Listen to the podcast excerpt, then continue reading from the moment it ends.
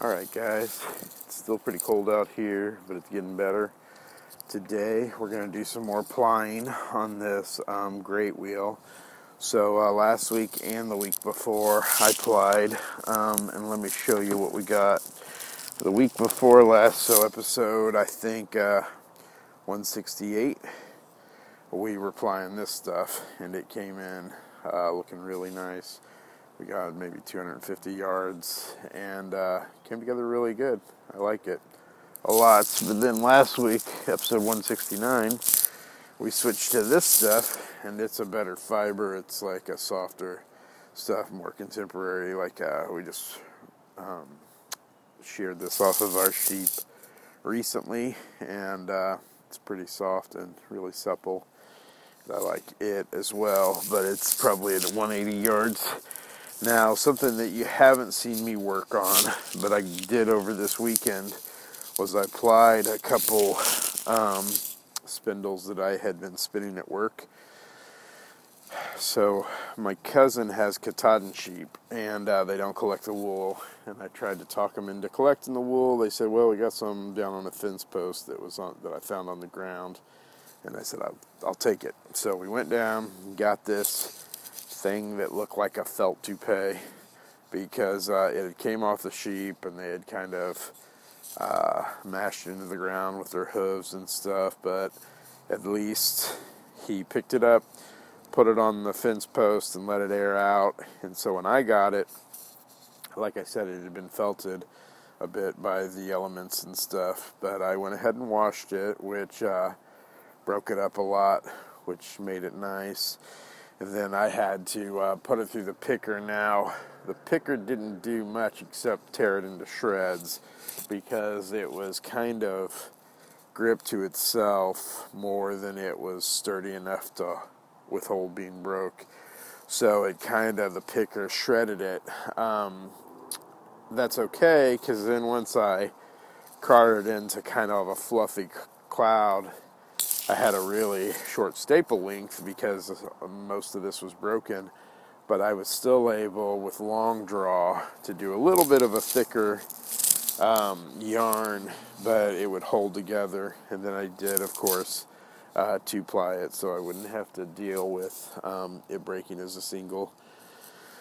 Well, I'm getting to the end of that, and so I'm only halfway done with the hat. This is a cable knit knit hat um, six cables around, and uh, it's really nice. It's very heavy. Um, when I get this back to them, they're really going to enjoy the wool, and uh, hopefully that'll lead to them uh, collecting it uh, preventatively, like taking it off the sheep um, before it's hanging on the ground and whatnot.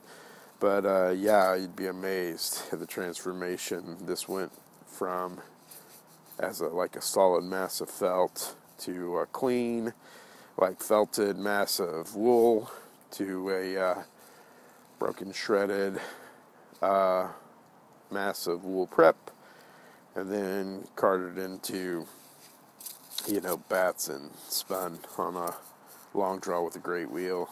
But uh, it got us here, and this is this wool's pretty sturdy. It's going to hold together. It's going to be really warm too. But anyways, uh, I've been spinning that at work, um, and I had a couple spindles of that. And so this weekend, after I got done finishing both um, both two plies that you had already seen me spin on the show, I went ahead and put those two uh, quills on as well and finished that one. And then I've been knitting on it this week. So those are the three things that I did over the weekend and uh, I'm getting really excited. I think this one that I did on episode 168, I'm going to use triple thick. It's already a two ply, but I'm already, I'm going to maybe use it triple thick. I might only use it double thick, but I'm going to use a, a huge hook and do a single crochet hat. I've done one of those previous. I'll have to show you on next week's show, but um, when you're crocheting it, it's leaving big holes, but this yarn is so fluffy and you're using two plies, the way it works is it fills that in, and by the time you're done with it, and certainly once it's been worn a little bit, like that's all filled in, and it's just a lofty crocheted hat that's really nice. So that's my plan for this. I don't have any plans for this. Maybe give it to my wife and let her knit something because uh, they're her sheep too. So that'd be great. Today we're going with two nondescript quills that I had spun at some time from our sheep. And uh, I'm not even sure if they're from the same sheep. Uh, one could be Catherine and the other Bianca, or vice versa. But um, yeah, so I'm going to spin these together. And it's only going to give me about 80 yards, but uh, I don't know, that might be enough to finish another product that's already started with their wool. So let's get it on the wheel. First of all, we got to set this up. So we'll take this drive band off, set it here. We will loosen, oh, no, that's wrong. We'll loosen the wing nut on the axle of the drive wheel so we can take off the wing nut and the two fender washers. We will set those on the arm of the chair as well. Put the drive wheel on the ground so that we can scissor out this frame. Once we got that frame out, we can put it down. Put a washer on the axle bolt and uh, slide that in. Oh, I forgot to mention also last week because of the extreme cold, we were having a lot of the wax crawl out of the uh, axle because it was solidifying because of the extreme cold. But then turning it made it climb those threads and come out the front. It was it was kind of weird. I'd never seen it do that before. And uh, I did go ahead and pull that, re-wax it, and then use it again at uh, room temperature, and there wasn't any issue. So that's just something to look at when you're gonna be when you're gonna be dealing with cold situations, or if you notice that wax coming out the front, you know, don't be alarmed. Just because uh, the reason that's happening is because it's becoming a solid state and doesn't lubricate as well at that point. It coats pretty well, but it doesn't lubricate as well. Because uh, this wax does two things it coats like the hole that um, the axle goes through that lets the wheel spin and it solidifies and becomes hard, but that makes it a really slick surface, which is nice because that's something we need on here. But then it also, the wax doesn't grip to itself well, so the all the leftover wax just really um, lubricates it to where it'll move freely inside of there. Okay. Now we'll run this um, single through the inside of the lower bar and the outside of the upper bar because these are brake bars for those singles. Same thing on this side. And then when we pull them together, we'll be able to go ahead and add just a little counter twist with our fingers, uh, S twist, and then that'll start our leader that we can hook to the wheel and have going. All right, so now we're on there. We'll add twist to what's in our hand, and then we'll wind on and be ready to go. I think I need this out just a little further. We're up and running.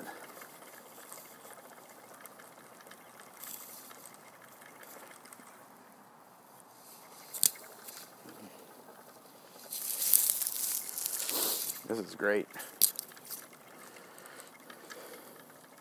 By the way, I don't mind uh, Klein yarn on my Dodeck because I have the same Klein spindle with that great big two and a half inch wide cog and a uh, 11 inch, like room for an 11 inch uh, quill. But um, I really enjoy this wheel. Now on the Dodeck, of course, you got both hands to keep that those lines free and separated. Um, so maybe you could go faster because you're treadling away and you don't have to stop because you've got that second hand to like keep things free. Um, you'll notice that uh, quite a few times last week I would break free with this hand to help straighten the fiber, and of course that's not necessary on the Dodeck because your um, hands already free. And when I say Dodeck, I mean the Dodeck or collegiate or porter wheel, whatever you're using to ply, because uh, as long as you have a treadle, you have two hands free.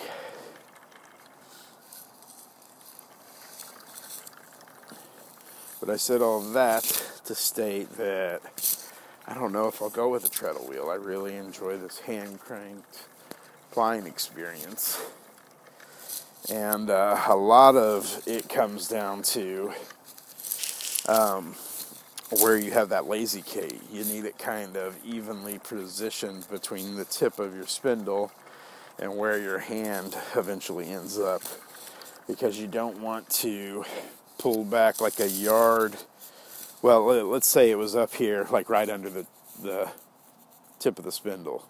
Um, so if our lazy Kate's there, I'm pulling back a yard to get to here to ply, but that's even more than a yard from the ground back to your hand. And then when you come forward to wind on, then you've got a little more than a yard that now is like laying back on top of itself and can spin up and stuff. Now, if you place it halfway, um, then when you pull forward to let it wind on, it'll pull out as much of it as it's going to pull out. Then when you're coming back, it doesn't pull any more out because you never get over that distance. It was only halfway there, and now it's halfway past. And uh, you add your twist, and as you're coming forward again, um, you still have that halfway slack. So a lot of times, if it's halfway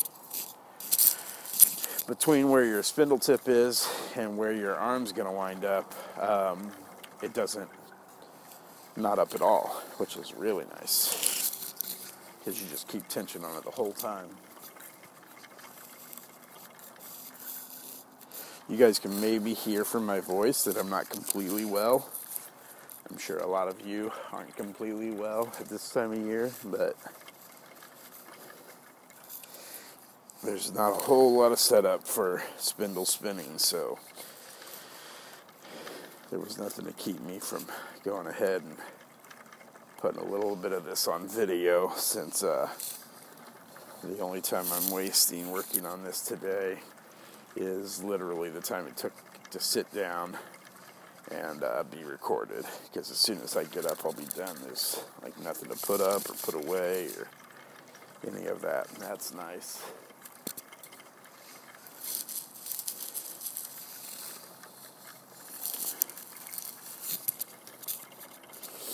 Yeah, this is running really nice because the weather is more, um, I don't know what you would call it, when it's more agreeable, less inclement.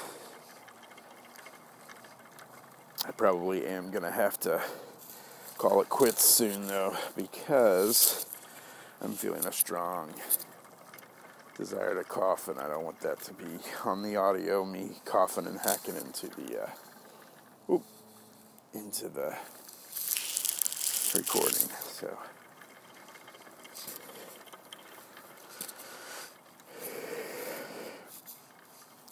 Yeah, it's close. I also love your uh, precision with a hand crank wheel. You can take just a little bit off or put a little bit back on. It's really nice.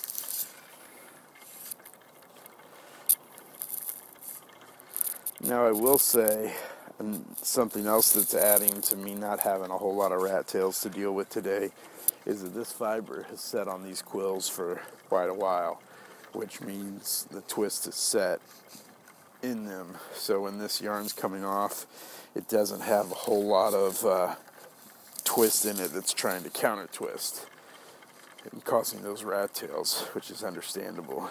Um, now, I don't usually like to do that what I like to do is get the single spun and then immediately ply them together and get them off of the uh, quills so they have all that natural bounce working against itself. The uh, counter twist from the uh, singles working against the counter twist from the plying, um, all of it holding the tension in there and making a fluffy yarn that really allows you to knit lofty projects um, if done quickly from when the uh, wool came from the fleece the way it was got cleaned prepped spun and knit all within a couple days time you really have a charged yarn in that project and you really have a lot of loft and uh, it's fun to see how that develops with wear and that's usually my deal but that's not what we're doing today. Anyways i'm going to stop it here and uh, hopefully the weather and the time of year is finding you well. The holidays are over except for uh, valentine's day and uh, yeah we all have that to look forward to